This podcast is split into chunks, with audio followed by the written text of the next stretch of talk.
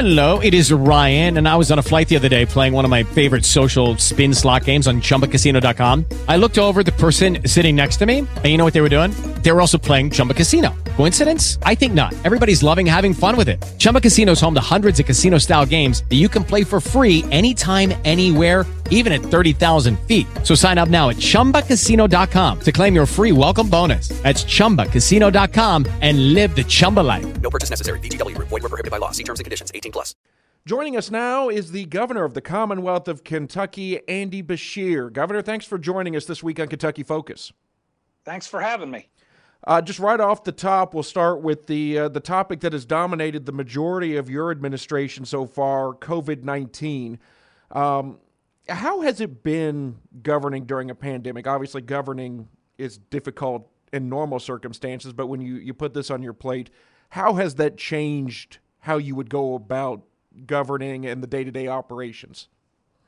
Well, it's certainly been challenging, but it's been challenging on all of us, on every family, uh, including uh, mine. There is no playbook on how to be governor during a one in every 100 year pandemic with a virus that didn't exist uh, to our knowledge until just a few months before it hit Kentucky when there was originally no testing for it and then very limited. Um, and, and of course, for the, the, the first um, almost year or, or eight months, no vaccine uh, for it uh, either for the first 12 months, uh, or I'm sorry, for the first eight months, uh, no vaccine. Um, you know, but it also uh, has allowed me to see the best of the best of Kentuckians. You know, this is a virus where you try to provide the best leadership, and that has to be non-political leadership because you have to make decisions battling something like this that would be crazy for anybody who uh, serves in, in elected office to make, but it's just the, the right thing to do. When things are issues of life or death, things like reelection don't matter uh, very much in those instances. And so you make the best decisions you can, trying to treat every family uh, like they are, are yours. But watching Kentuckians by and large come together to sacrifice for each other, to uh, live for one another, to live out uh, faith and, and the golden rule has been something really special. And while we will remember this as a dark, difficult time where we lost a lot of people, it's going to leave uh, both physical and, and emotional scars. We're also going to remember this as a time where we saw great compassion and great humanity. And, and that's going to be what ultimately uh, means that Kentucky will not lose the number of people that were projected and does much better than most of its neighbors. Obviously, we're not out of the pandemic yet. It's the Delta variant is still out there, and, and there are still people who are, are experiencing COVID and, and suffering the effects. But looking back at the, the heart of the pandemic, the majority of 2020 and, and the first part of 2021, is there anything that you would have done differently? I certainly wouldn't have um, uh, suggested that Lexingtonian Tupac Shakur uh, had not filed a legitimate claim uh, for UI. Uh, you know, I try not uh, to Monday morning quarterback uh, myself or or others. You know, I've worked now with two presidential administrations, and I try not to criticize either of them because you make the best decisions you can. And what is wartime? I mean, we are at war with this virus, having to make life and death choices that can be measured by the day and trying to make those to the best of our ability uh, each and every day. You, know, you got to be willing to, to make that decision and, and to live with it. And I think there's going to be plenty of time to, to look back, and there'll always be people who think you should have done less or, or should have done more. And I hear both of those, but, but that typically suggests you're doing the, the right thing. What we've always tried to do is not to make a left or right, red or blue, Democrat or Republican decision, but one based on science and on the best information we've had. We've tried not to be the first state to adopt uh, certain things, nor have we tried to be the quickest to uh, release the different steps that, that we've had. And always, we've tried to communicate clearly, honestly, and transparently with the people of Kentucky. As far as the pandemic goes, obviously, just about every aspect of life in Kentucky was affected, but I'd say that education was easily, if not the top aspect, one of the top. your administration is very education focused, especially with the role of the lieutenant governor. What is the state doing to try to address the, the learning gaps that the pandemic created uh, statewide and, and across pretty much every demographic? Any major historic moment uh, like COVID, like World War II, um, any any any major battles that we are fighting, whether it's against a virus or another adversary, are going to have huge impacts throughout our, our society. And what I will say is just like those generations, we will rebound and we are committed to doing it. But, you know, I saw firsthand uh, the challenges in, in our, our education community. I have an 11 and a 12 year old that were both on virtual learning when everybody else's kids were, and then transitioned back with the anxiety that can be created there. When we talked about masks in schools or not, you know, I saw that issue both as governor, but also as a dad of two children uh, that would have to be wearing them. So it was deeply personal to me. You know, we've we've taken a number of steps, including significant additional funding to our uh, FRYSCs, to our, our mental health professionals in our schools. There's the ability to repeat this last year that some children are are doing right now, but there's also trying to support uh, our educators that I believe have done an incredible job in the midst of, of challenging times.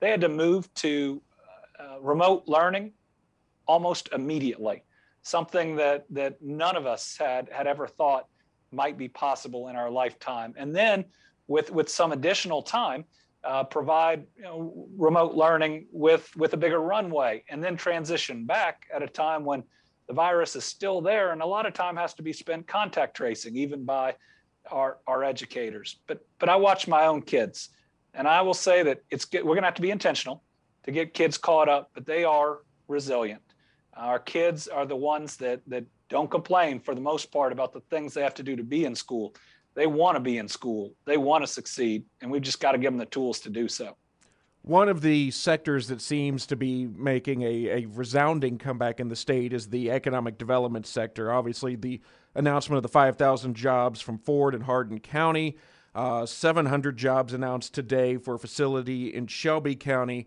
It, seems that Kentucky has gone from being the butt of some late night jokes to the uh, front row seat in the boardroom when it comes to, to landing these major projects.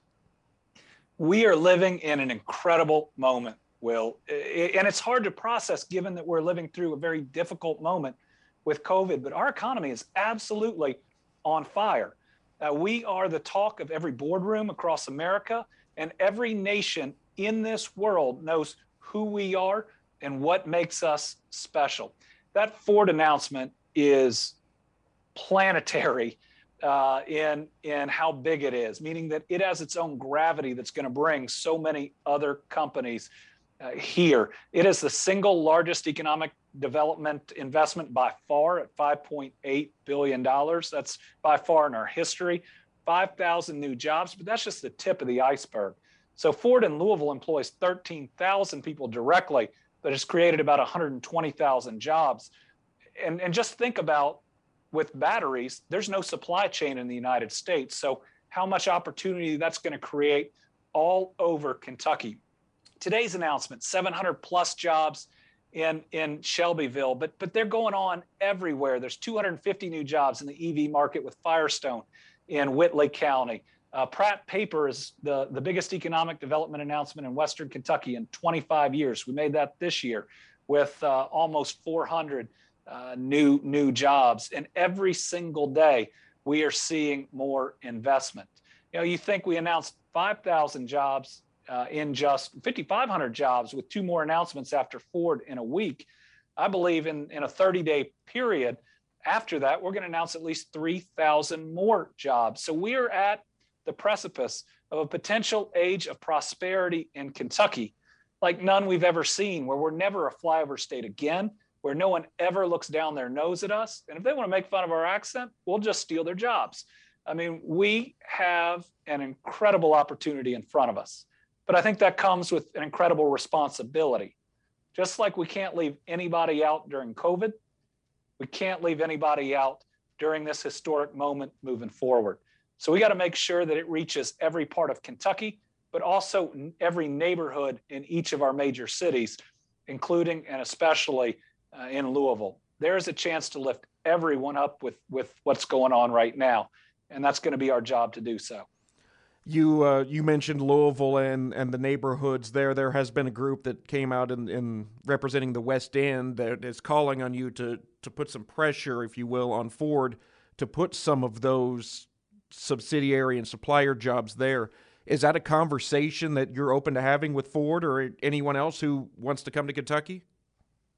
Well, Ford's going to be very intentional, I know, on its hiring in our initial calls. Uh, Lisa Drake, who's one of the top uh, officials in Ford uh, talked about wanting to be very intentional and inclusive in hiring. But let's remember, Ford employs 13,000 people right now in, in Jefferson County, uh, that it's created so many other jobs in uh, Jefferson County that it has been good for every community uh, throughout Jefferson County. And I want to make sure that while we get excited and prepare for these jobs of the future with Ford, that we appreciate the jobs that they have now. But I, I, plan on being very intentional across different economic development opportunities to ensure that the West End is included, to ensure that we can increase employment and, and quality uh, of jobs, just like we're focused uh, on our work, for instance, with, with Simmons on educational opportunities for, for all of Louisville, but specifically for uh, our African American neighborhoods. So I think the work there is going to continue. Uh, and I know we have a, a, lot of support from so many uh, community leaders on what this could mean for all of Kentucky. The engine that kind of helped to to seal the deal for the Ford uh, announcement came from a special session of the General Assembly, um, and there's there's some rumblings about a second one that will obviously need to happen before the end of the year on redistricting. Where does the uh, the call to the session stand on that, and, and how have the talks been with the legislative leaders on on getting them back in to draw that map? Well, let me start by complimenting the General Assembly, both past and present, for its role in landing Ford. One of the major reasons that Ford chose Kentucky is that site in Glendale, and just south of Elizabethtown, is one of the largest, best prepared sites in America. You know, it's 1,500 acres, and we don't have that anywhere else. There wasn't another county uh, that if this is what Ford wanted, uh, that it could have, have, gone to. It would not have been uh, uh possible. You know, the legislature originally trying to get Hyundai uh, during Paul Patton's years put money and, and time and effort into putting that site together. And so they deserve a lot of credit. Our current General Assembly, I got to tell you what, put politics entirely aside. I've been briefing them for months with leadership they saw the the opportunity there and almost to a person stepped up did the right thing. It showed we were serious. And i got to tell you it's nice to know that we can still agree and, and put our families first uh, which is what they did leadership and membership alike. When it comes to redistricting um, we've had just a, a couple of, of calls uh, about discussing it in the future. I as of yet haven't seen a map uh, haven't had a direct conversation with any legislator where they ask for a special session on redistricting, uh, but certainly it's a conversation we can have. It's got to be one, though, where the maps are fair, where they are not meant to disenfranchise anyone. I certainly wouldn't agree to a special session on any map that broke up uh, Louisville on, on, for instance, the, the congressional uh, maps. Uh, this is a, a, really important moment uh, where legislatures, e- even though they, they may be decided through through partisan caucuses, um, have to recognize, and I hope they do, that you know voters choose their legislators and, and their public officials and, and not the other way around. Now, I'm getting some early indications that there may be a really strong effort to draw some fair maps from one of the chambers, but I look forward to seeing those if and when they, they come. Um, but to be clear, I'm, I'm going to want to make sure that we believe that those maps are fair to everybody before we'd call a special session. Governor, last question for you. Uh, violent crime has been a problem across the country, and the, the Commonwealth, no exception. In Louisville, it's another record setting pace of homicides, Lexington seeing the same problem. What at the state level can be done to address the violent crime that we're seeing in Kentucky's urban areas? Well, first, let me say, as the former Attorney General, Chief Prosecutor, Chief Law Enforcement Officer, but an Attorney General that was fo- focused very specifically um, on recognizing and, and helping victims of violent crime.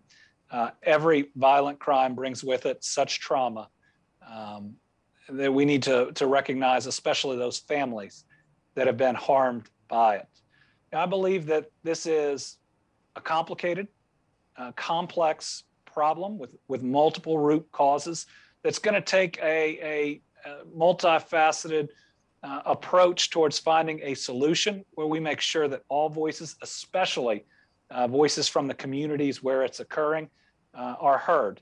And, and I hope that we can get to a place where we commit to addressing uh, root causes of whether it's it's it's poverty, education, and others. In other words, providing more better paying jobs that people can see uh, are possible from an earlier age, uh, better educational outcomes, things that that community leaders have been working on for a long time. Address some issues that have held neighborhoods back that see a lot of crime, like redlining and and and and other uh, issues there, while at the same time recognizing that appropriate policing is necessary, that it ought to respect everyone and everyone's rights, but is so critical to have a trust between the community and the police so that they can effectively find folks that are committing violent crimes and make sure they can't commit one against the next person or the next person. So certainly, you know, on the state level, a number of things that we hope to be able to engage in. Uh, what we really hope over time is to be able to bring prosperity to every community, which which will address at least some of what we're seeing right now. But I know it's something that you know I, I hope we can all work together on because the scars that it leaves on people and families and communities are are, are scars that we ought to be committed to preventing. Governor, thanks for talking with us today on Kentucky Focus. Thank you so much. All righty, I've stopped the tape, and uh, that covers everything. Lucky Land Casino asking people what's the weirdest place you've gotten lucky? Lucky? In line at the deli, I guess? Aha, in my dentist's office. More than once, actually. Do I have to say? Yes, you do. In the car before my kids' PTA meeting. Really? Yes. Excuse me, what's the weirdest place you've gotten lucky? I never win and tell. Well, there you have it. You can get lucky anywhere playing at LuckyLandSlots.com. Play for free right now. Are you feeling lucky? No purchase necessary. Void where prohibited by law. 18 plus. Terms and conditions apply. See website for details. It's true that some things change as we get older. But if you're a woman over 40 and you're dealing with insomnia, brain fog, moodiness, and weight gain, you don't have to accept it as just another part of aging. And with MIDI Health, you can get help and stop pushing through it alone. The experts at MIDI understand that all these symptoms can be connected to the hormonal changes that happen around menopause, and MIDI can help you feel more like yourself again. Many healthcare providers aren't trained to treat or even recognize menopause symptoms. MIDI clinicians are menopause experts. They're dedicated to providing safe, effective, FDA approved solutions for dozens of hormonal symptoms, not just hot flashes. Most importantly, they're covered by insurance. 91% of MIDI patients get relief from symptoms within just two months. You deserve to feel great. Book your virtual visit today at joinmidi.com. That's joinmidi.com.